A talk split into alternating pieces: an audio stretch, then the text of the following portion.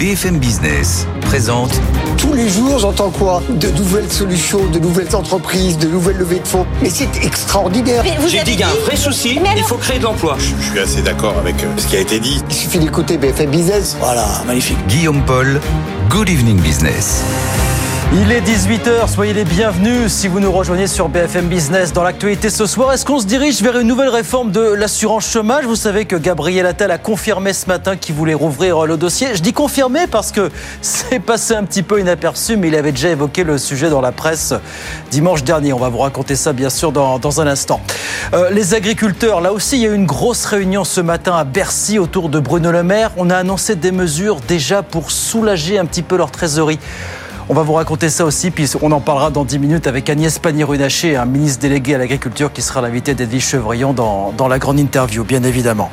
Euh, on parlera aussi ce soir avec nos experts de la visite d'État de l'émir du Qatar en France qui vient de commencer il y a environ deux heures. Et puis, on parlera d'un roi déchu, Jean-Charles Naouri, ex-patron désormais de Casino, qui n'a plus rien. On a appris ce matin que sa société rallie était proche tout simplement quelle histoire de la liquidation judiciaire. Voilà le programme, non exhaustif bien sûr. On est ensemble jusqu'à 20h. Très bonne soirée sur BFM Business. Good Evening Business, le journal.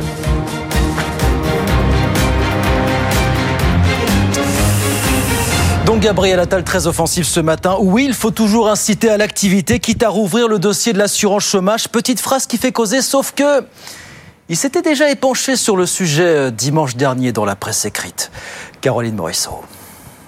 Gabriel Attal revient à la charge et cette fois il va plus loin que ce qui était évoqué jusqu'ici. Deux pistes sont à l'étude. Durcir encore la durée d'indemnisation. On est passé de 24 à 18 mois. On peut aller plus loin, a-t-il expliqué au JDD. Autre option, accentuer encore la dégressivité des allocations. Le sujet n'est pas nouveau. Voilà plusieurs mois que l'exécutif prépare les esprits à une nouvelle réforme de l'assurance chômage. Mais jusqu'ici, ce sont essentiellement les seniors qui étaient dans le viseur. Bruno Le Maire suggérait d'aligner leur durée d'indemnisation sur les autres chômeurs, c'est-à-dire d'accorder 18 mois au lieu de 26 mois ou plus de 55 ans. Finalement, ce sont l'ensemble des chômeurs qui pourraient être concernés. Il faut dire que lors de son discours de politique générale, Gabriel Attal avait prévenu si la trajectoire financière dévie, alors je demanderai aux partenaires sociaux de rouvrir les discussions. Or, il y a tout juste une semaine, l'UNEDIC a prévenu que ses comptes se dégradaient à cause du ralentissement de la conjoncture, mais aussi parce que l'État a puisé dans ses excédents pour financer France Travail. Pour les syndicats, il est donc d'autant plus choquant de venir à nouveau durcir les droits des chômeurs. Voilà, euh, après les banques, euh, on en reparlera bien sûr de ce dossier euh, de l'assurance chômage ce soir avec nos experts sur BFM Business. Dans l'actualité, le dossier des agriculteurs, je vous disais, il y a une grosse réunion ce matin à Bercy. Bruno Le Maire a annoncé des mesures pour essayer déjà, autant que possible, de soulager leur trésorerie. Écoutez le ministre de l'économie ce matin. Nous mettrons donc à leur disposition deux instruments très concrets dans les jours qui viennent. Le premier instrument, ça va être la possibilité pour ces exploitations agricoles en difficulté d'avoir un différé de paiement d'un an de leur dette bancaire, puis un rééchelonnement jusqu'à 36 mois, 3 ans, de cette dette bancaire. Le deuxième instrument qui sera mis à leur disposition, c'est un prêt à taux préférentiel dont nous sommes convenus avec le président de la Fédération bancaire française qu'il serait compris entre 0 et 2,5% en fonction de la situation des exploitations. Voilà Bruno Le Maire ce matin. On parle bien sûr de ce dossier des agriculteurs dans 10 minutes avec Agnès Pannier-Runacher, invitée d'Edwige Chevrillon. Dans l'actualité des entreprises, c'est une info BFM Business. Le patron du Crédit Mutuel, Nicolas Terry, démissionne. Il le dit dans un courrier adressé aux salariés. Cette décision est, je cite, le fruit d'une réflexion approfondie, qu'il n'a pas prise facilement. Sans en dire plus, il sera remplacé par Daniel Ball, l'actuel directeur général du groupe.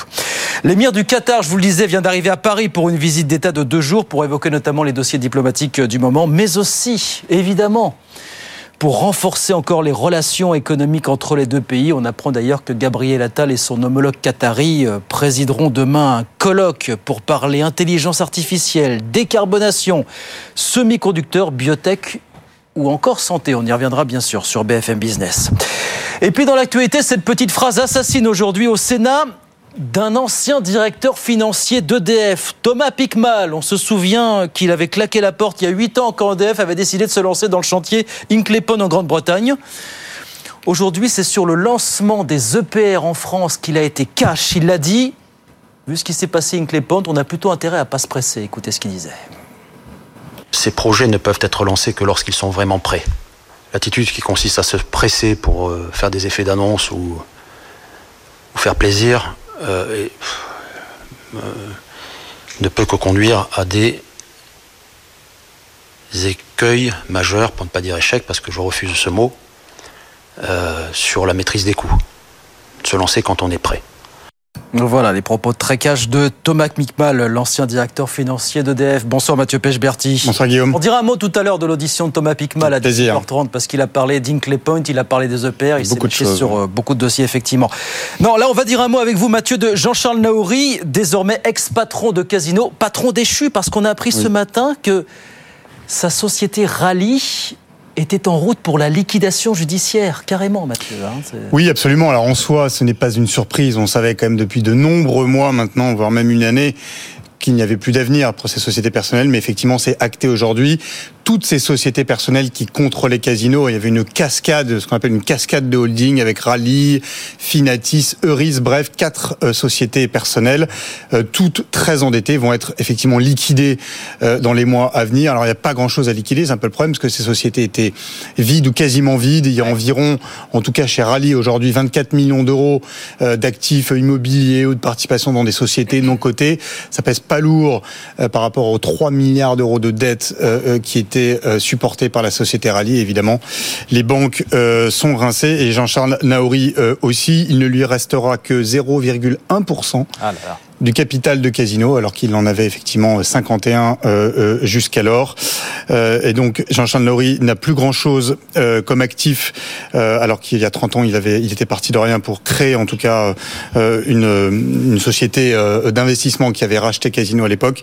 Et aujourd'hui, la seule question qui se pose, en tout cas dans l'entourage de Casino et dans le dans le petit milieu de, des affaires parisiens, c'est avec quelle indemnité de départ il va partir. c'est assez sérieux hein, parce que ça fait des mois que tout le monde en parle, personne ne le sait. Il y a, euh, en tout cas, aucun chiffre ne filtre du côté de Casino, du côté de, de Daniel Kretinsky, hein, le repreneur de Casino, mais des ouais. montants mirobolants circulent. On parle ah. de plusieurs dizaines de millions d'euros ouais. d'indemnités de départ, euh, de clauses de non-concurrence et autres retours à, à, à, meilleure fortune en cas de, de reprise euh, de Casino le trio perdant, hein, le trio de Moïse Alexandre Zouari, de Mathieu Pigas et de Xavier Niel avait évoqué à l'époque, il y a de nombreux mois maintenant, lorsqu'il avait perdu la reprise de Casino, avait même évoqué un chiffre de 100 millions d'euros. Ah. Pour Jean-Charles Naouri, évidemment, ces chiffres ne nous ont pas été confirmés oui. euh, par l'entourage de Jean-Charles Naouri et Daniel Kretinsky, mais ils n'ont pas non plus été démentis. Ce veut dire qu'il ne part pas les mains vides, a priori. Pas totalement, manifestement. Voilà. Quel, quel, retournement de situation, quelle déchéance, on peut le dire comme ça. En Grandeur et décadence. Grandeur et décadence de Jean-Charles Naouri. Merci beaucoup, Mathieu. On se retrouve tout à l'heure vers 18h45. On parlera de l'audition de Thomas Pickmal, hein, l'ancien DAF euh, d'EDF, qui avait le beau rôle aujourd'hui, tant sur Inclay Point que sur les les EPR évidemment. 18h07 sur BFM Business. On va sur les marchés. Tout de suite, retrouver Étienne Braque depuis Euronext à la Défense. Bonsoir Étienne, comment s'est passé ce mardi à Bonsoir. la Bourse de Paris? Bien, puisqu'après une petite baisse hier, le CAC 40 repart déjà de l'avant, est à moins de 50 points des 8000 points, 7950 points ce soir, c'est une hausse de 0,2%, malgré une tendance pas très franche à Wall Street, puisque vous avez trois indices américains qui font du surplace. Nouvelle séance qui a été animée par des résultats d'entreprise, plus 8% pour Boeing, qui montre la capacité d'Equance à prendre le relais de la partie immobilière, 36,70 euros ce soir à la clôture. À l'inverse, c'est beaucoup plus compliqué pour Eurofin Scientifique, qui perd 6%, avec un groupe qui va diviser par deux son dividende. C'est compliqué la période après Covid pour Eurofin Scientifique. La valeur est d'ailleurs sur des niveaux de 2020 à 54,74 euros. Et puis un dernier mot de Edenred qui perd 5% avec là un résultat qui est en baisse de 30% suite à une amende qui avait été infligée par l'autorité de la concurrence. Forcément, ça pèse sur les résultats. 47 euros ce soir pour ce titre Edenred. Le tout donc dans une tendance positive. Un CAC 40 qui est proche de son plus haut historique. 7948 points ce soir et donc une hausse de 0,2%. Merci beaucoup Étienne Ettenbach donc à Euronext pour BFM Business. On regarde rapidement ce qui se passe à Wall Street à la mi-séance. Bien sûr, le Dow Jones quasiment euh, stable, petite baisse de 0,4%, 38 900 points. Et puis l'indice Nasdaq de son côté qui grappille 0,2%, 16 008 points. Tout ça à la mi-séance. 18h09, Agnès Pannier-Runacher, ministre déléguée en charge de l'agriculture et de la souveraineté alimentaire. Et donc l'invité d'Edwige Chevrillon, c'est la grande interview dans un instant. À tout de suite. BFM Business présente Edwige Chevrillon, la grande interview. Bonsoir à tous, bienvenue dans la grande interview. Mon invité ce soir, c'est Agnès Pannier-Runacher, ministre déléguée à l'agriculture. Bonsoir Agnès Pannier-Runacher. Bonsoir Edwige Chevrillon. Merci d'être avec nous. Vous arrivez euh, tout droit du salon de l'agriculture et vous y êtes depuis 6 euh, heures du matin. Vous avez fait la visite, le tour du salon avec euh, avec le Premier ministre Gabriel Attal. Est-ce qu'il y a une méthode Attal euh, Vous étiez aussi là samedi pour l'ouverture mouvementée avec le président de la République. Pourquoi le, Premier ministre arrive à faire une, une visite plutôt calme, faire des selfies tranquillement au salon de l'agriculture? Là, on a vu le grand cirque euh, de samedi avec le président.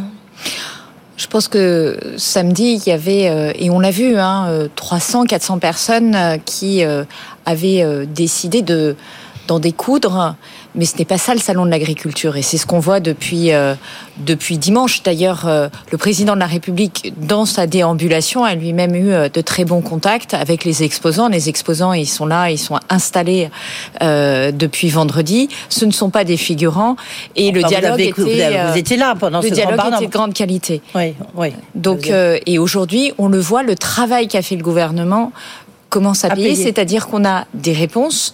Euh, le président de la République et le Premier ministre ont montré qu'ils maîtrisaient les sujets, qu'ils euh, étaient euh, sur le sujet avec En des fait, mesures de simplification. En fait, Gabriel Attal, le Premier ministre, a récolté un peu les fruits de la mobilisation du gouvernement. Et puis, en revanche, le président de la République a été, euh, a été la cible des mécontentements. Non, je dirais pas ça. Je dirais que le débat qu'il a organisé avec euh, différents euh, différents représentants agriculteurs, qui n'étaient pas des représentants d'ailleurs, c'était euh, la demande que nous avions fait aux organisations syndicales, c'est de dire mettez-nous en face du président 15 personnes qui sont syndiquées chez vous, mais qui sont euh, des exploitants qui n'ont pas de rôle dans le syndicat. Alors, attendez, Et ce, di- ce dialogue a montré que euh, nous avions des propositions à faire, qu'une partie des mesures qui étaient mises en œuvre par le gouvernement n'étaient pas forcément connues, et le président de la République a pu faire des annonces complémentaires, et aujourd'hui le Premier ministre porte ce, euh, euh, cette récolte feuille les de fruits, route. voilà, récolte les fruits. Et vous avez des nouveaux chiffres pour nous qui montrent que ça monte en puissance. Euh, juste un point, je vous ai écouté chez nos confrères de France 3, vous avez dit que le gouvernement compte dans sa nouvelle loi agricole faciliter l'installation de réserves d'eau pour l'agriculture. On parle plus de bassines. Reconnexer, c'était quand même ubuesque d'évoquer, d'avoir même l'idée d'inviter à un débat au salon de l'agriculture le, mouvement, euh, le soulèvement de la terre.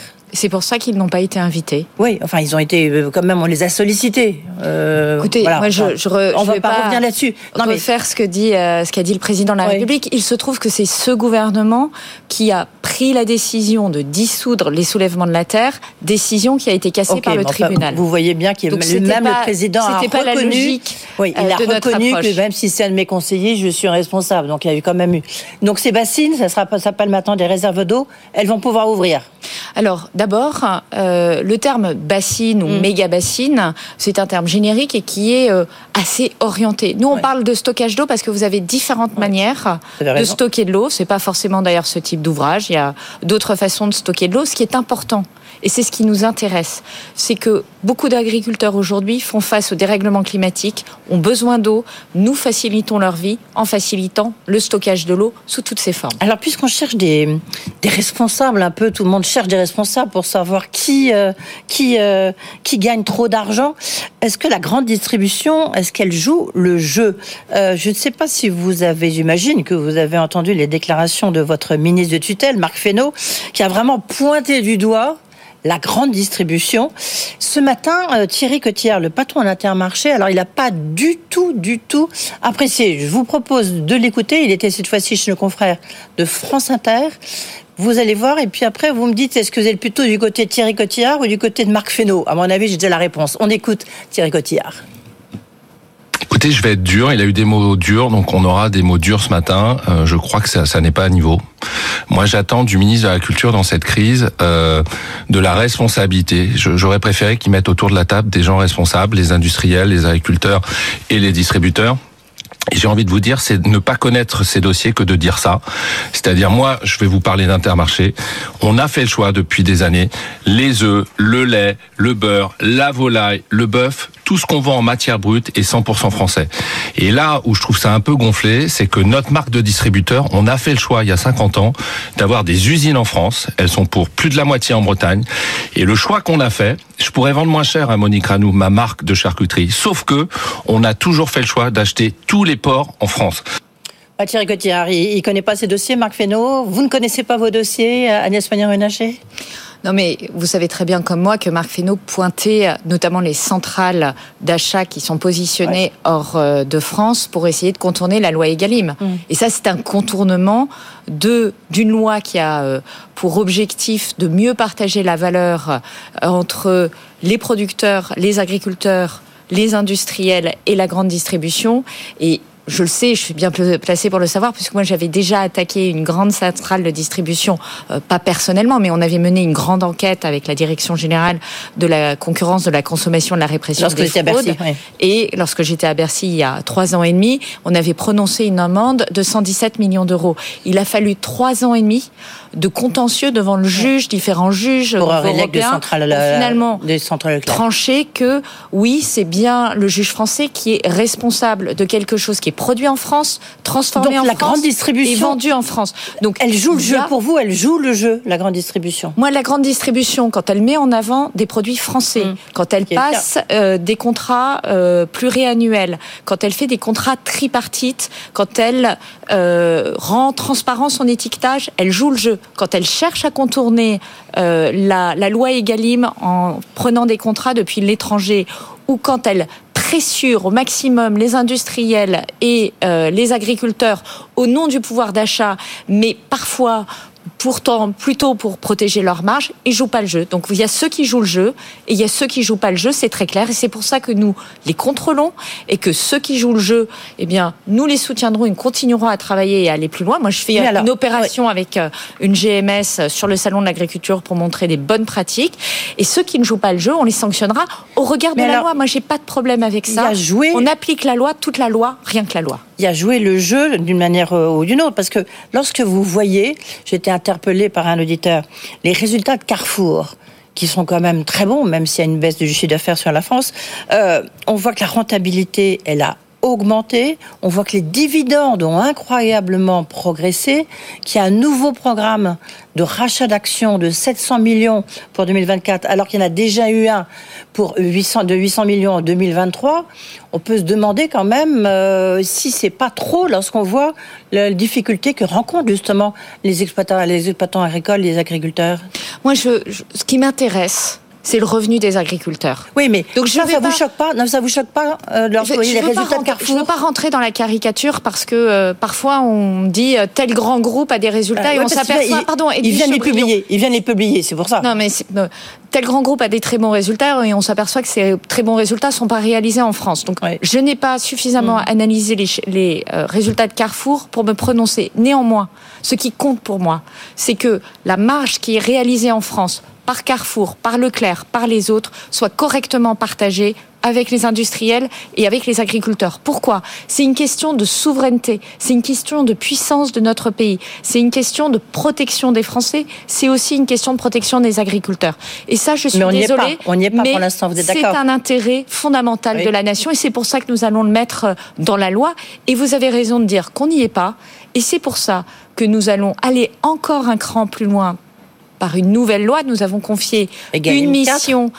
Effectivement, nous avons confié une mission à deux parlementaires. Ils ont quatre mois pour nous faire des propositions et sur cette base-là, nous allons prendre une loi pour faire en sorte que l'esprit que nous avions insufflé dans la loi et qui a permis de vraies avancées, je pense notamment dans la filière laitière, avec des gens qui ont joué le jeu, aille plus loin. Ouais. En même temps, jouer le jeu, lorsqu'on voit Lactalis, euh, sait que demain, il risque d'avoir une opération euh, au salon de l'agriculture. Euh, Est-ce que pour vous, Lactalis joue le jeu? Leur siège a été envahi Écoutez, moi je constate que Lactalis propose aujourd'hui des contrats qui sont en dessous de l'indicateur de référence de la, la, la, filière interprofessionnelle. Donc ça, a priori, ça ne va pas dans le sens de la loi Egalim. C'est très simple et c'est pour ça que nous avons demandé au médiateur euh, de les, des négociations commerciales, qui est quelqu'un qui vient de l'État, de mettre autour de la table les agriculteurs et Lactalis pour trouver un accord. Et si on ne trouve pas un accord, on pourra activer, ça c'est la loi Egalim qui le permet également, euh, le comité de règlement des conflits. Et là, ça sera une décision euh, qui s'imposera aux partis. Ce que, ce que je comprends pas, c'est qu'il y a déjà la loi Egalim 1, 2, 3.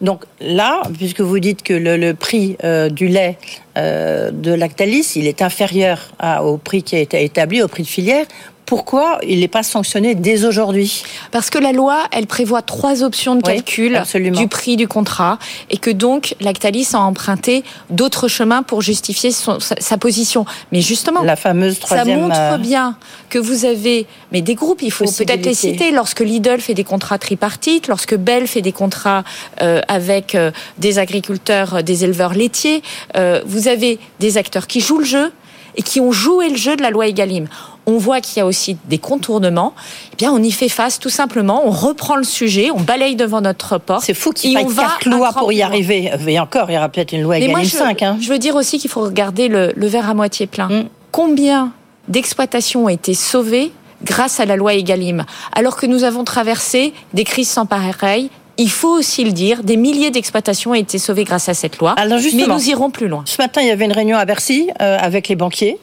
Euh, le Philippe Brassac du Crédit Agricole, évidemment incontournable euh, dans ce milieu-là. Il y avait aussi le, le, président de la Fédération bancaire euh, française.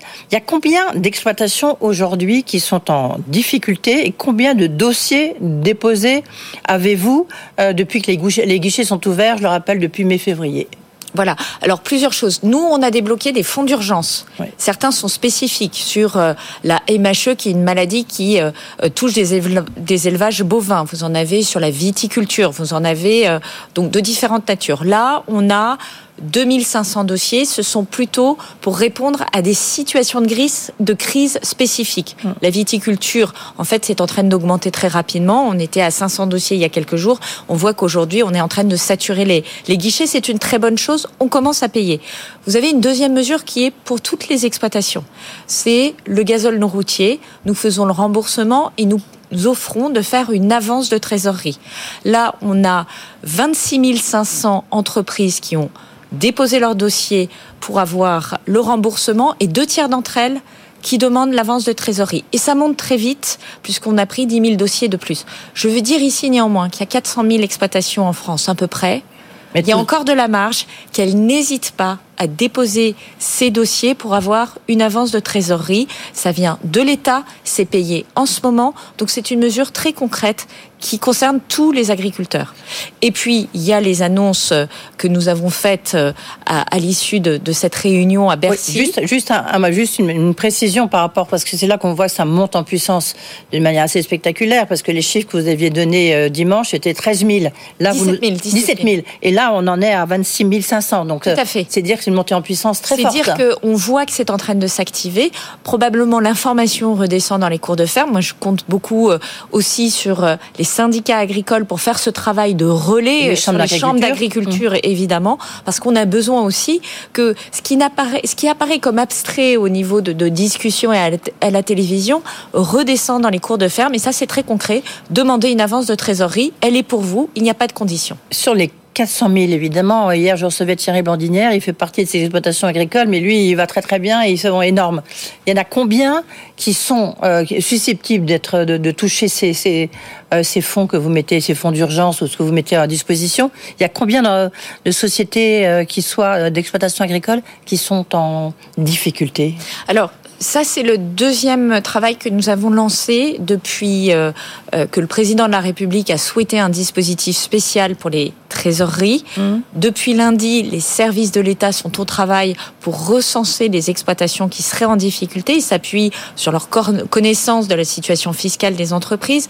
Mais là encore, on demande euh, à la MSA, la Mutuelle Sociale Agricole, on demande aux chambres d'agriculture et aux même banques, aux syndicats, et aux banques, ouais. de nous faire remonter ces situations c'est de l'ordre de combien enfin, vous pensez C'est 10 000, c'est 20 000 À ce stade, c'est difficile à dire parce que les banques nous ont dit que les taux de défaut en matière de prêts agricoles avaient baissé par rapport à il y a quelques années. Donc, il ne faut pas faire de généralité. Mais cela ne veut pas dire que vous n'avez pas beaucoup de petits éleveurs en particulier. Nous, on l'entend sur le sur le salmon, des éleveurs laitiers ou des éleveurs euh, euh, en viande qui sont euh, dans un sentiment d'être pris en par un effet de ciseau, c'est-à-dire que le prix de ce qu'ils vendent a augmenté moins vite que le prix de leur charge. Et c'est là où il faut analyser en profondeur la situation. Donc probablement plusieurs milliers, peut-être plus, plusieurs dizaines de milliers. C'est le travail que nous entamons et je veux dire ici que nous avons également décidé avec Gérald Darmadin, Marc Fesneau, de faire euh, des euh, permanences dans les sous-préfectures, parce qu'il y a toujours cette question d'aller au plus loin, le dernier kilomètre, de faire savoir aux petits exploitants qu'il est le bienvenu pour parler de ces problèmes et pour qu'on puisse les traiter.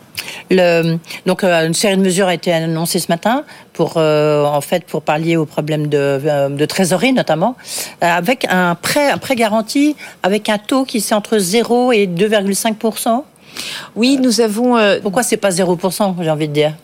Parce que euh, c'est euh, on a demandé effectivement aux banques à un moment où les taux sont plutôt du côté de, de 4% voire plus de faire un effort avec euh, des taux réduits, des taux qui soient en ligne avec ce que peuvent supporter les exploitants agricoles, de se remettre au fond dans des niveaux de taux qui, étaient ceux de ces dernières années et qui étaient des taux très faibles. Et ils l'ont accepté.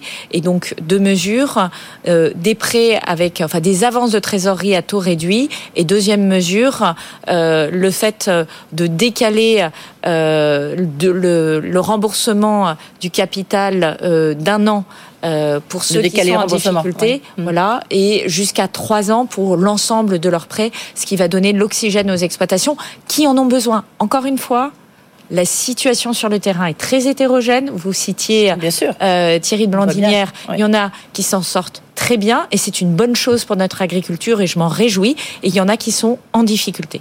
Un mot quand même, même si on a bien vu qu'il y a une levée de bouclier assez générale contre le prix plancher, mais comme c'est l'idée du président, il faut forcément travailler dessus.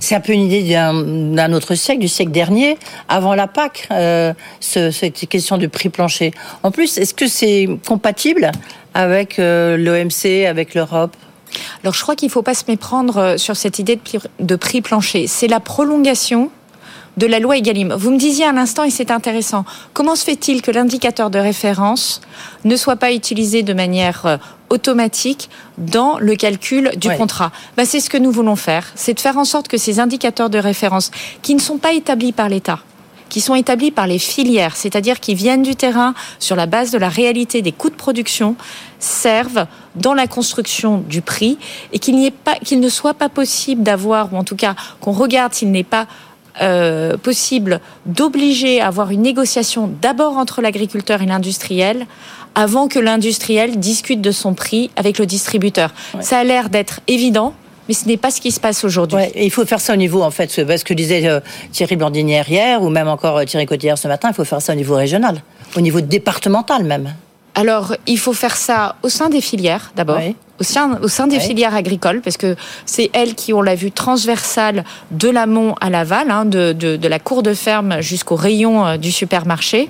Euh, et il faut le faire sur la base de la réalité des coûts de production, mais en faisant en sorte que euh, bah, ceux qui sont euh, très compétitifs puissent tirer leur épingle du jeu, ceux qui font de la qualité aussi. Le prix plancher, ce n'est pas un prix plafond. Toute dernière question, Agnès Pannier-Runacher. Est-ce que vous redoutez pas qu'après ce salon de l'agriculture, puisqu'en plus le président a fixé un nouveau calendrier au 15 mars, que bah, ça reparte, ça reparte, les tracteurs reviennent, reprennent le contrôle des routes et des autoroutes.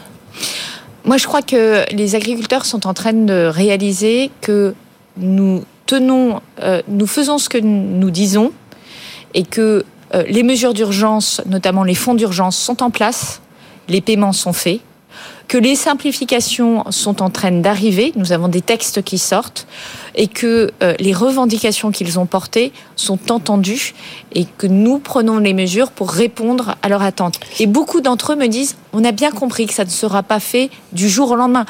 la question du revenu agricole, ça ne se fait pas du jour au lendemain. La lutte contre le dérèglement climatique, ça ne se fait certainement pas du jour au lendemain.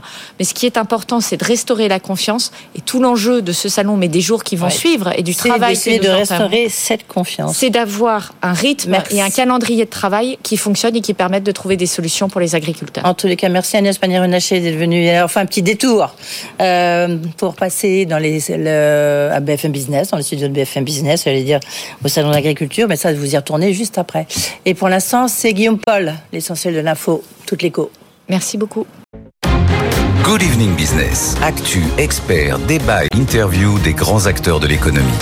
18h35 sur BFM Business. Bienvenue dans les experts du soir. Nous accueillons Marc Landré. Bonsoir. Bonsoir. Vous êtes associé chez SIA Partners et vous allez décrypter avec nous cette interview qu'Edwige Chevrillon vient d'avoir avec Agnès Pannier-Runacher, ministre déléguée à l'agriculture et à la souveraineté alimentaire. Donc, elle a euh, détaillé, Agnès Pannier-Runacher, les dispositifs d'avance sur trésorerie pour les agriculteurs. Edwige, et elle a lancé un appel hein, pour plus de de dossiers, parce que Oui, pour parce le moment, il y en fait, a en fait, on 2500. sait qu'au total, il y a euh, la question de savoir il y a combien d'exploitations agricoles qui sont en difficulté. Il y en a 400 000 au total, mais quand on prend des, il y a des gros qui vont très bien, euh, les céréaliers ils vont très bien, merci, euh, malgré l'Ukraine et malgré la Russie. Mais évidemment, le, le- celui qui est en difficulté, c'est l'exploitant agricole du euh, Lot-et-Garonne, du Tarn-et-Garonne, qui a lancé du reste ce, mouvement. Là, elle nous donnait un peu les chiffres. Ce qui est, intéressant, donc d'aide qui a été versée, soit pour le GNR, soit pour les, les la maladie. les- en fait, les, les viticulteurs, par exemple, qui sont vraiment le- ceux qui sont les, les plus en danger. Et elle nous donnait des chiffres, euh, 26 500 euh, dossiers qui ont été déposés. Mais c'est intéressant, c'est que le dimanche dernier, un- chez Mm. nos confrères de France 3, elle disait c'était 17 000. Donc, vous voyez, quand même, en, en trois jours, en deux jours, ça, ça monte d'une manière assez spectaculaire. Donc, euh, ça ce marche. espère. Donc, voilà, elle dit ça marche et surtout, c'est important. Enfin, en tous les cas, c'est son discours, hein, forcément. C'est de dire que euh, on leur a promis des choses et que maintenant, c'est promesses tenues. Oui, c'est ça, parce qu'elle a dit on fait ce qu'on dit et on dit ce qu'on fait. Ouais. Vous êtes d'accord avec ça, pour un gouvernement. Oui, c'est clair. Bah, en plein salon d'agriculture, je dirais que c'est à la fin de la foire qu'on compte le nombre de bouses. Donc euh, pour l'instant, qu'il y ait une remontée du nombre de dossiers de- d'exploitation en difficulté qui demandent soit des avances de trésorerie, soit des, des sollicitations bancaires pour pouvoir euh, passer ce mauvais cap, c'est tout à fait normal. Et je dirais à la limite, ce serait même le contraire qui serait étonnant. Si après la crise qu'on est en train de vivre, il n'y avait pas de remontée d'informations et de demandes de soutien financier des, des exploitations, c'est ça qui serait surprenant. Donc maintenant, effectivement, le nombre de dossiers, c'est bien, c'est profond. Et ben encore faut-il effectivement qu'après, les lignes de financement soient effectivement dégagées et arrivent dans les temps et pas dans trois mois ou dans quatre mois. Il faut que après la- l'info- il faut que l'info- il faut- il faut que l'info circule aussi. Voilà, ça, ça monte de manière exponentielle, mais effectivement, Alors, ça reste comme le gros moi, problème. Je ne savais pas, peut-être que ça m'avait échappé, c'est qu'en fait, elle a- ils ont fait un accord avec euh, Gérald Darmanin pour que ça soit, on puisse aller aussi dans les préfectures. Ouais. Donc, euh, comme ça, ça puisse circuler l'information entre les champs d'agriculture. Le crédit agricole. Écouté euh, ce matin, justement, puisqu'il était à Bercy, euh, Philippe Brassa, qui est le patron du crédit agricole. Lui, il disait attention, parce que là, on a un discours où on a le sentiment que l'agriculture française est en péril, est en danger. C'est pas du tout le cas. Elle reste très compétitive. Elle marche, elle marche bien. Il y a des, des exploitations agricoles qui marchent très bien. Il y en a quel- quelques milliers, voire quelques dizaines de milliers. Enfin, c'est ce que disait Agnès Pannier-Runacher, qui vont mal. Mais le reste de l'agriculture française, il faut plutôt être fier de son agriculture française. Oui, absolument. Mais quand même, de la même manière qu'on a une économie à deux vitesses, on a aussi une agriculture à deux vitesses Ah avec certains même à secteurs quatre ou qui cinq sont, vitesses, oui. Voilà, beaucoup plus touchés en effet que, que d'autres, et notamment par rapport euh, aux régions. Ça reste une filière, on le disait hier, qui est euh, exportatrice nette de 10 Oui, milliards d'euros, quoi. Troisième filière Alors, exportation. Troisième Euh, filière oui. exploitatrice, c'est vrai. Bon, c'est beaucoup les vins et spiritueux qui portent euh, ces exportations quand même. Évidemment, ouais. Sur les prix planchers, là, pas. Enfin, on sent qu'on se cherche un petit peu quand même sur ce terrain. Ça reste quand Oui, même le terrain un peu glissant quand même là-dessus. Hein. C'est, euh, Bah, de toute manière, sur les prix planchers, ils vont trouver une solution parce que c'est le président qui a, qui a, mis, qui a mis cette idée sur la table, donc ils sont obligés. Hein. Euh, plus sérieusement, ce qu'elle propose, ce qu'ils vont proposer, en fait, c'est qu'il y ait un prix par filière. Moi, Ouais. d'abord un prix établi par filière, et après, euh, ensuite, ça peut être au niveau euh, bah, d'une zone, euh, d'une zone agricole. Je sais pas, euh, le lait dans une certaine en Normandie, et en tous les cas, très important. Nous, le problème de lait avec l'Ectalis, c'est de, sup- de supprimer ce troisième point, vous savez, dans la loi Egalim 3, qui faisait qu'on pouvait établir un prix en faisant appel à un tiers euh, qui venait défendre, enfin mettre tout le monde d'accord. Et là, euh, donc évidemment, ça se faisait souvent sur le dos du pauvre euh, éleveur ou du pauvre agriculteur. Alors ça, en va effet, être, ça saute. sup- Ça, ça va sauter sans doute. Ouais. Donc la loi Egalim 4, euh, elle a été confirmée par Agnès Pannier-Runacher, donc elle va inclure en effet euh, des prix planchers. Qu'est-ce que vous en dites, Marc Landré? Bah, les limites des prix planchers, on les connaît. Et le premier à les avoir soulevés, c'était le, président de la République lui-même, quand ça avait été proposé par les différentes oppositions, je dirais, ces dernières années, y compris quand il était ministre de l'économie. Mais Marc Fesneau lui-même, il y a un mois, disait c'est complètement Exactement. hein. Donc, euh, donc bon, d'une d'une mauvaise idée est devenue une bonne idée sous prétexte que le président l'a dit. Donc, si le président l'a dit, c'est que ça doit être une bonne idée. C'est un petit peu la Ça réflexion du idée, gouvernement. une idée du, du siècle dernier, en fait, hein, avant la PAC. Oui, puis on en connaît, on en connaît tous les limites. Ça a été maintes fois et maintes fois euh, développé sur ce plateau, euh, à savoir que les prix planchers pourront pourraient devenir au final des prix plafonds. Et au final, je veux dire, la bonne idée se transformerait en mauvaise idée avec des prix qui ne pourraient pas augmenter au-delà de ce plancher qui a été fixé de manière administrative. Alors, sans appel à un tiers qui était effectivement une des limites de la loi Egalim 3, mais si c'est pour avoir des prix plafonds qui font que on est, on va avoir exactement le même tassement pour les, quasiment les prix agricoles que ce qu'on a aujourd'hui pour les, les rémunérations avec le SMIC qui est, qui est un plancher qui en même temps devient Et- un plafond. Oui, et en même temps, à la base, ces, ces prix planchers sont imaginés précisément pour évi- euh, éviter Hum. Euh, des prix qui ne sont pas assez rémunérateurs pour les agriculteurs. Mais l'enfer est pavé de, l'enfer est pavé de bonnes intentions, et c'est souvent dans le détail que se cache le diable. Ouais. Et donc là, c'est dans le détail de la construction de ces prix planchers, dont on verra s'ils, se- au final, ils peuvent être une bonne idée. Et moi, j'ai tendance plutôt à penser, mais je, ne- je n'ai pas la science infuse et j'ai tout à fait le droit de me tromper, que si une, une bonne, si une bonne idée, euh, elle était si bonne que ça, ça fait longtemps qu'on l'aurait eu et qu'elle aurait été appliquée. Bah, disons que c'était le fondement euh, du début de la PAC dans les années 60. Et c'est vrai qu'on est revenu dessus, mais on est revenu dessus parce Le que il a c'est devenu un une machine petit peu à gaz. évolué depuis qu'on n'était pas nés, Oui. Audrey, euh, vous et moi. Bon, écoutons Bruno Le Maire, car lui qui a réuni tout le monde ce matin, les banques, les agriculteurs, et qui a annoncé des, des mesures pour soulager déjà autant que possible la trésorerie des, Oui. des agriculteurs. Il a un petit peu refait le coup des prêts préférentiels, hein, qu'il a tendance à mettre un peu à toutes les sauces quand même. Écoutez le ministre ce matin, merci. Nous mettrons donc à leur disposition deux instruments très concrets dans les jours qui viennent. Le premier instrument, ça va être la possibilité pour ces exploitations agricoles en difficulté d'avoir un différé de paiement d'un an de leur dette bancaire, puis un rééchelonnement jusqu'à 36 mois, 3 ans, de cette dette bancaire. Le deuxième instrument qui sera mis à leur disposition, c'est un prêt à taux préférentiel dont nous sommes convenus avec le président de la Fédération bancaire française qu'il serait compris entre 0 et 2,5% en fonction de la situation des exploitations. Bon, ce qui est quand même intéressant, c'est que Bruno Le Maire n'a pas du tout caché que Bercy euh, ne réouvrirait pas voilà, les cordons euh, de sa bourse, après avoir quand même déjà consenti 400 millions d'euros de nouveaux crédits euh, ces dernières semaines. Vous dites pour calmer- vous Bah, cons- Vous me diriez quoi hein? Bah, Je dirais qu'il n'a pas eu le choix. Voilà. Octroyé, oui. Et euh, oui, oui, absolument. Et 200 millions d'euros d'avance euh, de trésorerie sur le gazole non routier. Donc en fait, on compte aujourd'hui euh, sur les banques. Ah bah clairement, de toute façon, les caisses sont vides, donc c'est pas l'État qui va financer des largesses supplémentaires, alors qu'on fait des économies de tous les côtés. On en Bah, parlera plus tard. oui. Voilà. Donc euh, en vérité, le, le- le vrai problème, c'est que euh, on n'a pas d'argent et qu'il faut qu'on a une situation d'urgence et donc on va faire appel à ceux qui en ont. Et en mettant des- en place des mécanismes bien connus, vous parliez des prêts garantis ou des prêts préférentiels. Je veux dire, c'est à minima. Je veux dire, le gouvernement ne peut pas faire moins. Voilà. C'est le rôle d'un banquier plus d'un que d'un Exactement. ministre, en fait.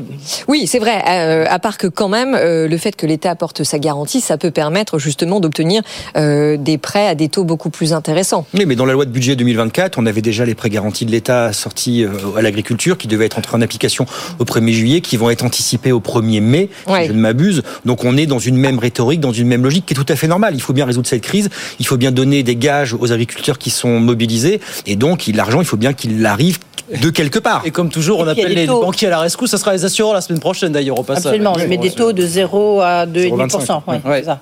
Donc, euh, quand même, euh, un petit avantage par rapport au, au taux actuel. Bah, quand on est à zéro, parce que quand on est à 2,5, à la limite, euh, on a un petit avantage par rapport Oh, au bah, taux comme un actuel. petit avantage, hein, ça, Ouais, oui. un petit avantage. Mais la différence, c'est quand même de 2,5, donc vaut mieux être à zéro qu'à mais 2,5. on appelle les banques à la rescousse effectivement pour gérer l'urgence du moment parce que l'urgence du moment c'est aussi un problème de trésorerie. Et puis, les, puis- et puis les banques ont bien intérêt à le faire. Je veux dire, si elles sont, elles ont des, elles ont des dettes, elles ont des crédits qui sont auprès des agriculteurs. Donc si jamais il vaut mieux peut-être étaler les remboursements et euh, prévoir des prêts préférentiels supplémentaires plutôt que d'avoir des défaillances.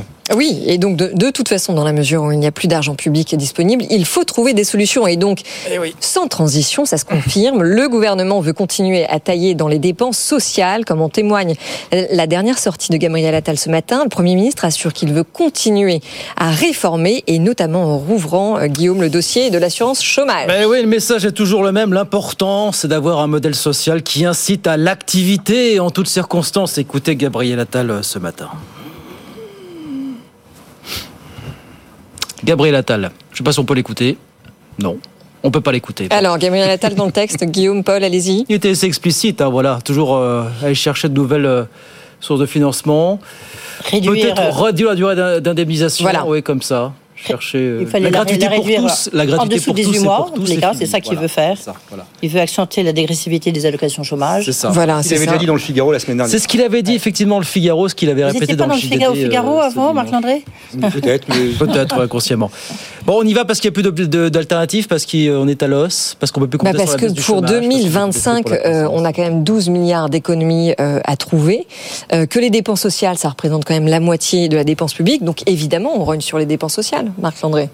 Pas de grande surprise. pas de grande surprise. Et en tout cas, dans les chantiers qui sont annoncés, notamment sur les dépenses de santé, pas de grande surprise non plus sur les moyens, non pas de faire des économies, mais de récupérer quelques euh, subsides publics supplémentaires. Parce que quand vous avez le doublement euh, des franchises médiques sur les boîtes de, de Ouais. médicaments ou sur les consultations à l'hôpital, c'est plus des rentrées supplémentaires que des économies qui sont faites sur des dépenses Eh oui. euh, inefficaces.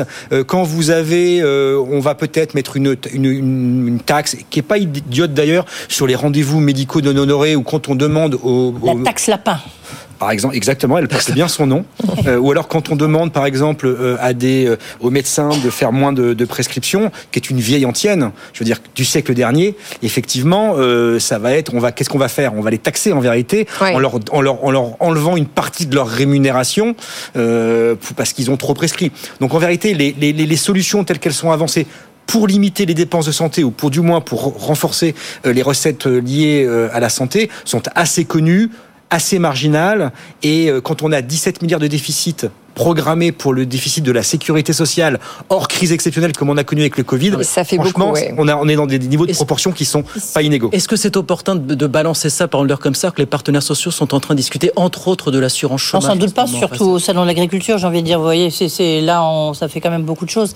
Ce qu'il y a, c'est qu'on est quand même trois points d'écart avec l'Allemagne. Lorsqu'on regarde le poids des dépenses sociales dans le, par rapport au PIB, nous, c'est 32,2%. Ouais. Et les Allemands, c'est euh, 29,2%. Donc, on voit quand même. Et la moyenne euh, de l'Union européenne, c'est 27. Ah, mais on reste de Donc, toute façon on le est- pays au sein de l'UE qui, en effet, dépense le plus Le par rapport à son plus, PIB ouais, pour les prestations hein, donc, sociales. euh, ce qu'il y a, c'est que c'est le timing, comme souvent, est pas très bien choisi, je trouve. Mais ce qui est pire en plus, c'est que vous faites la différence avec en, en termes de PIB par rapport aux dépenses sociales allemandes.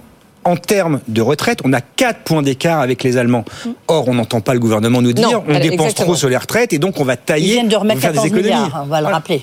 Et donc oui, mais enfin, il n'empêche qu'on reste quand même largement déficit, enfin largement. Avec, avec un an, je vous le rappelle, de manifestations euh, quand même euh, assez dramatiques pour finalement des économies extrêmement Mmh. modestes. Et puis, vous disiez tout à l'heure, euh, Guillaume, que euh, euh, le Premier ministre revenait à la charge sur l'assurance chômage. Oui. En vérité, ça fait deux ans, trois ans, voire quatre ans que le sujet, il est toujours sur la Oui, table. mais qu'est-ce qui et s'est passé la depuis première et 2019 seule il y, a, y a eu une réforme d'assurance chômage en 2019. On a réformé Pôle emploi pour en faire France Travail avec les mesures sur le RSA. Et là, on vient d'annoncer la suppression de l'allocation spécifique de solidarité. Alors qu'il sera rempli. C'est par le la- RSA et à la charge des régions. Oui. Oui. Des départements. C'est la première fois qu'on supprime purement et simplement un minima social en France. Oui, mais qui sera remplacé par un autre. Donc au final, Oui. c'est on déshabille Pierre pour Sur- habiller Paul. Là, il y a encore de la L'idée place quand même, pour- l'idée de base, c'est de par rapport à ce tour de vis de la- l'assurance chômage, c'est de faire que la, la durée d'indemnisation des plus de 55 ans, en fait, qui est aujourd'hui de 27 mois, Oui. ne soit plus que de 18 mois. Oui. Donc, euh, et là, on peut quand même gagner un peu d'argent, voire éventuellement taxer, augmenter le taux de CSG, Oui. euh, qui est de, de 6,2% hein, de mémoire,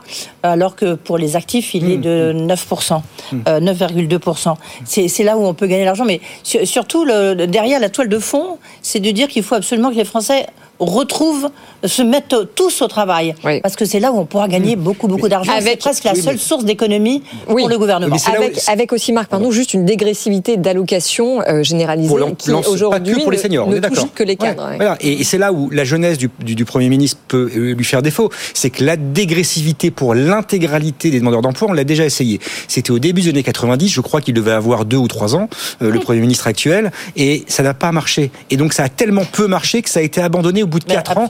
Et donc, donc voilà, je veux dire, alors peut-être qu'une une mauvaise idée hier va devenir une bonne idée aujourd'hui, mais le vrai problème, comme le, vrai, le vrai problème, c'est que on n'a pas la même sociologie des demandeurs d'emploi aujourd'hui qu'à l'époque. Aujourd'hui, on est, je dis pas qu'on est à l'os, mais en termes de demandeurs d'emploi, on, on doit aujourd'hui remettre sur le marché du travail ceux qui sont le plus éloignés de l'emploi. C'est ceux qui sont le plus cassés par la vie. Et ça passe par la formation Ça passe par de la formation et ça passe bien souvent par résoudre des problèmes qui n'ont rien à voir avec euh, le cadre professionnel. Le logement. Le logement, c'est la mobilité, c'est la santé, c'est l'alcool, c'est la drogue, c'est le savoir-être, c'est les gardes d'enfants. Donc c'est beaucoup de problèmes connexes qui empêchent beaucoup et de... qui ne sont pas traités aujourd'hui. Qui ne sont pas, en tout cas, qui devaient l'être à travers le Conseil national, non pas de la résistance, mais euh, de la, euh, je sais plus quoi, dont on n'entend plus, plus parler. Refondation qui devait être renvoyée, le CNR qui étaient les CNR locaux, où toutes ces problématiques connexes devaient être abordées. Ça a disparu. Avec la démission de David Jazz, justement, qui en était Et ça a disparu du limbe des solutions euh, publiques telles qu'elles avaient été énoncées par le président de la République juste après sa réélection. Hmm. On verra bien ce qu'il en deviendra demain. Vous avez dit que le Figaro, l'excellent journal Le Figaro, donc disait ce matin, il est question d'augmenter le taux de CSG sur les indemnités chômage, qui serait donc au passage une on hausse d'impôt. de 6%, 6,2 à Qui serait donc au passage une hausse d'impôt, hein, pardon. Mais on ferait sur les euh, chômeurs ce qu'on n'a pas ouais, voulu faire ça, sur les retraités. Ouais puisque sur la retraité, c'était ce qui avait été à l'origine de la fronde au moment de la réforme, la, la, de feu, la réforme avortée euh, de le voir en 2020, Mm. lorsque justement pour récupérer quelques milliards d'euros supplémentaires, on avait décidé d'augmenter la CSG des retraités aisés qui gagnaient plus de 1200 euros de pension par mois. Et bing. On avait trouvé que ce seuil était un petit peu bas, donc il avait été relevé à 2000 euros par mois. Ouais. Edwige Chevrillon. Non, non. C'est bon? C'est bon. Alors, on accueille un autre expert qui nous a rejoint ce soir sur le plateau, c'est Mathieu Pechberti. Bonsoir. Quel Mathieu, n'est-ce pas? Oui. Euh, Dans l'actualité des entreprises, euh, ce soir, cette petite phrase assassine au Sénat d'un ancien directeur financier d'EDF, c'est Thomas Picmal. On se souvient hein, qu'il avait claqué la porte il y a huit ans quand EDF avait décidé de lancer le chantier Inclay Point en Grande-Bretagne. Aujourd'hui, il avait le beau rôle euh, pour, euh, évidemment, euh, parler des difficultés d'EDF sur le sujet. On l'écoute tout de suite. Qui peut savoir combien elle va coûter? Et l'incertitude sur le coût fait qu'on est obligé de prendre des marges de manœuvre sur le plan financier. Les marges de manœuvre d'EDF, EDF n'en avait pas. Le risque de construction est pris intégralement par le groupe, avec une participation d'un partenaire chinois dont je comprends aujourd'hui qu'elle est, euh, limitée en montant. Donc c'est EDF qui assume la totalité du risque de construction. Donc peu importe les dérapages de coûts, ils doivent être assumés par le groupe. Et j'ai estimé que la solidité financière d'EDF ne lui permettait pas de prendre, euh, de faire face à ce risque-là. Alors là, on l'a entendu sur le PR, hein, mais il a aussi été très dur sur euh, Hinkley Point. On rappelle effectivement, c'est lui qui avait claqué la porte à l'époque. Et aujourd'hui, EDF nous a annoncé quoi, des dépassements de 5-6 milliards d'euros sur le Ça fait mal. budget initial. Oui, oui, Mathieu. hein, c'est ça. Et donc, ce qui est important, c'est que cet homme a été directeur financier d'EDF pendant 7 ans, euh, et notamment dans la période où le chantier d'EPR de Flamanville a dérapé. Donc il a vu ce qui s'était passé. Et quand le chantier des deux EPR en Grande-Bretagne, Hinkley Point, est arrivé entre guillemets sur son bureau, il a dit non, je, je refais pas la même erreur, on ne va pas refaire la même erreur. Je passe les détails, il y a eu un bras de fer énorme avec le PDG de l'époque, Jean-Bernard Lévy, et le perdu. ministre de l'économie de l'époque, Emmanuel Macron. Euh, ils ont poussé ce projet qui était au bout. À l'époque, c'était 18 milliards de livres. Bon, tout le monde savait que, ça, que c'était pas le bon prix, on était entre guillemets sur des prix catalogues. Mais aujourd'hui, on est sur au moins 40 milliards d'euros. Donc on a déjà doublé le, le coût. Et déjà, à l'époque, tout le monde disait que ça déraperait comme Flamanville. Alors, les EPR d'Inclay Point sont quand même des EPR nettement améliorés par rapport à ceux de Flamanville. Mais ce ne sont pas non plus les fameux EPR 2 Oui. j'espère que tout le monde me suit, qui doivent être construits en France à l'horizon 2030. Et ce qu'il dit là est intéressant parce que il y a huit ans, il avait prévenu tout le monde, il a kéké la porte, tout le monde s'en souvient, très bien. Mais c'est ce qui est en train de se passer.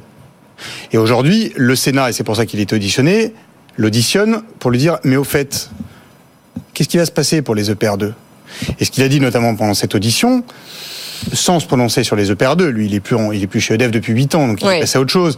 Mais c'est de dire des projets comme ça, dont on sait de toute façon que même quand tout va bien, ça dérape. Il ne faut les lancer que quand ils sont prêts. Or, les EPR2 Ouais. qui doivent être lancés, en tout cas les politiques l'ont annoncé, ne sont pas prêts. Moi, j'ai discuté il y a 15 jours avec Luc Raymond en marge des résultats financiers d'EDF, donc le PDG d'EDF. Il m'a dit euh, les EPR2, on les lancera quand ils seront prêts. Et dix jours après, il a annoncé que les fameux plans de ces EPR numéro 2, bon, on verra les- on, on verra l'été prochain, ils sont en train de, de bosser dessus EDF. Le coût de Non, il y a du 50 retard sur milliards. les plans, il y a du retard sur le. le- le- oui, mais sur les plans et sur le coût et sur le coût et sur le financement. Oui, mais c'est bien pour ça que justement ces nouvelles rallonges, à la fois en termes de calendrier euh, et de, et de coûts, font que EDF a décidé de ne plus communiquer ni euh, sur les montants ni euh, sur les dates. Pour le PR2, Oui. effectivement, au regard de ce qui se passe en Grande-Bretagne et Ouais. ce qui s'est passé euh, à Flamanville, pour le moment, ce qui a été annoncé euh, il y a deux ans par Emmanuel Macron à Belfort, qui était de dire on va construire 6 EPR et ça va coûter 50 milliards. Mm. Aujourd'hui, ça n'a toujours pas été réévalué en fonction de l'inflation. Vous- déjà, vous remettez 20% d'inflation. Enfin, pardon de le faire à la louche, mais c'est quand même un peu ça, les ordres de grandeur. Donc, combien vont coûter, vont coûter ces EPR2 Et ce que lui dit, c'est qu'effectivement, on ne se lance pas tant qu'ils ne sont pas prêts. Et ils ne sont pas prêts. Or, les politiques ont déjà lancé les, Le problème, c'est que c'est pour les EPR d'avant. Il va y avoir des problèmes de calendrier, et des problèmes de, de- surtout des problèmes de calendrier, parce qu'on s'arboute toujours sur la date de 2035-2037 pour faire démarrer le premier de ces nouveaux Voilà. EPR finalement. Ça, Juste avec les points, il y, a- il y a un point aussi important, effectivement, c'est le prix de vente de l'électricité. Oui. Absolument, Et il en là- parle, ouais. Ouais, ça c'est un point quand Mm. même euh, très important qui fait que ça, ça, ça dérape. L'équation financière, en fait, elle est de moins en moins tenable, comme l'a dit euh, euh, Mathieu. Mais, Mais alors quand même, parce que juste euh, une, une explication, Mathieu, euh, une des explications données par EDF, euh, justement sur ces sur ces temps ultra rallongés, c'est en grande partie la crise du Covid qui aurait euh, rajouté un an et demi de, de délai. Est-ce qu'on peut y croire hein, ça? Ah oui, mais c'est Donc, tout à est-ce fait vrai. mais C'est un an. Un an, c'est pas grave. Euh, non, Là, Hinkley Point, non mais pardon, non mais Hinkley Point pour le moment devait sortir en 2025. Tout le monde savait de toute façon que ça sortirait pas en 2025. Bon, on est déjà sur 2029 au plus tôt, voire 2031. Donc on va couper la poire en deux, on est sur 2030. Donc c'est pas un an de Covid le problème. Le problème c'est que ces chantiers sont des chantiers gigantesques, colossaux, et dont on se demande si Enfin, qui peut les qui peut vraiment les mener à bien et en un temps euh, euh, Et ben soit, les, on va les, dire euh, les correct. Chinois, quid, quid des Chinois? Eh ben, les Chinois ont fait euh, les deux EPR à Taishan en 9 ans. Voilà. Donc c'est pas bien mieux, c'est pas beaucoup mieux. Et aujourd'hui, on cherche de nouveaux investisseurs pour euh, conclure le dossier euh, Hinkley Point en Grande-Bretagne. Oui, et ce que Chinois dit euh, sont- et, et ce que dit l'ancien directeur Ouais. financier de DEF Thomas Picmal dans cette audition qui est extrêmement très important, ce que dit Edwige, c'est que l'important c'est la régulation. Donc c'est de fixer à l'avance un prix d'achat de l'électricité, un prix de rachat d'électricité, ce qui a été fait à Hinkley Point pour avoir une, une- une- de la visibilité sur le chiffre d'affaires et donc sur le financement des EPR. Or, on vient, enfin, on, le gouvernement qui vient de nationaliser EDF Hmm. vient de mettre en place une régulation qui n'en est pas une, avec un prix d'électricité qui est encore plus libéralisé qu'avant. Enfin, franchement, enfin, moi je trouve qu'on marche sur la tête. quoi. C'est Juste un point, l'argument quand même a avancé EDF à n'a pas de l'époque. visibilité, pardon. Euh, avancé à l'époque par EDF sur l'importance de faire Hinkley Point, parce qu'il y a eu quand même beaucoup, beaucoup de, de, de- de discussions, de débats autour euh, le- de cette faisabilité. C'est de dire, si on ne fait pas Hinkley Point, la, la filière nucléaire française, elle sera morte parce qu'on construit plus d'EPR, parce que plus personne en France ne voulait d'EPR. Donc maintenant, on est dans une logique complètement différente. Mais à l'époque, c'est vrai qu'on n'était pas question de construire des centrales nucléaires en France. Oui. Et donc, euh, il fallait au moins qu'il y ait, euh, y en ait en Grande-Bretagne pour que bah, EDF continue à maintenir sa filière et ses compétences. Voilà, c'était l'argument. Oui, c'était l'argument. Ça va donner de plus en plus dur d'aller le vendre à l'étranger, le PR ou les PR2 sous une forme. Le problème, c'est de l'argent qui est dépensé par EDF. Oui, euh, Qui plombe. pour, le- pour les Britanniques. Hein. Ouais. Ils EDF sont qui plus dans l'Union européenne. Non, mais je rappelle, c'est comme ça le sujet. Hein. EDF qui a déjà bien d'autres priorités par les temps qui courent. hein. C'est un euphémisme. Bien, 18h57. Et bien, c'est terminé pour cette première partie des experts. Merci beaucoup, Mathieu. Mathieu Pechberti avec nous. Marc Landré qui va rester pour sa pénitence jusqu'à 20h avec nos experts. Edwige demain, 18h10. Euh, notre ministre, Franck Rister, qui est maintenant ministre du Commerce extérieur, Qui est re- re-ministre du commerce extérieur. re-ministre Oui, du Commerce c'est les extérieur. chaises musicales. Euh, d'un autre siècle, des décidément, ça va devenir le leitmotiv de, de cette émission. Il était, euh, il rentre justement tout juste de la réunion de l'OMC. Est-ce que l'OMC, ben, ça sert encore à quelque chose? Enfin, en tous les cas, ça peut mettre des bâtons dans les roues par rapport à ce que veut faire le gouvernement sur les, avec les agriculteurs et sur le prix plancher et les centrales européennes, les centrales d'achat européennes. Voilà. Franck Riester, donc demain 18h10 en direct sur BFM Business. 18h58, on revient dans un instant. donc, Oui, restez avec nous. Nous allons parler intelligence artificielle. On va aussi parler du Qatar avec cette première visite d'État de l'émir qui a débuté aujourd'hui. Et pas que. Et pas que, on va parler bien sûr euh, de casino, encore et toujours. Et puis la démission un peu surprise du patron du Crédit Mutuel, ça a été annoncé tout à l'heure, on voit ça dans un instant. À tout de suite. Good Evening Business. Actu, experts, débat et interview des grands acteurs de l'économie.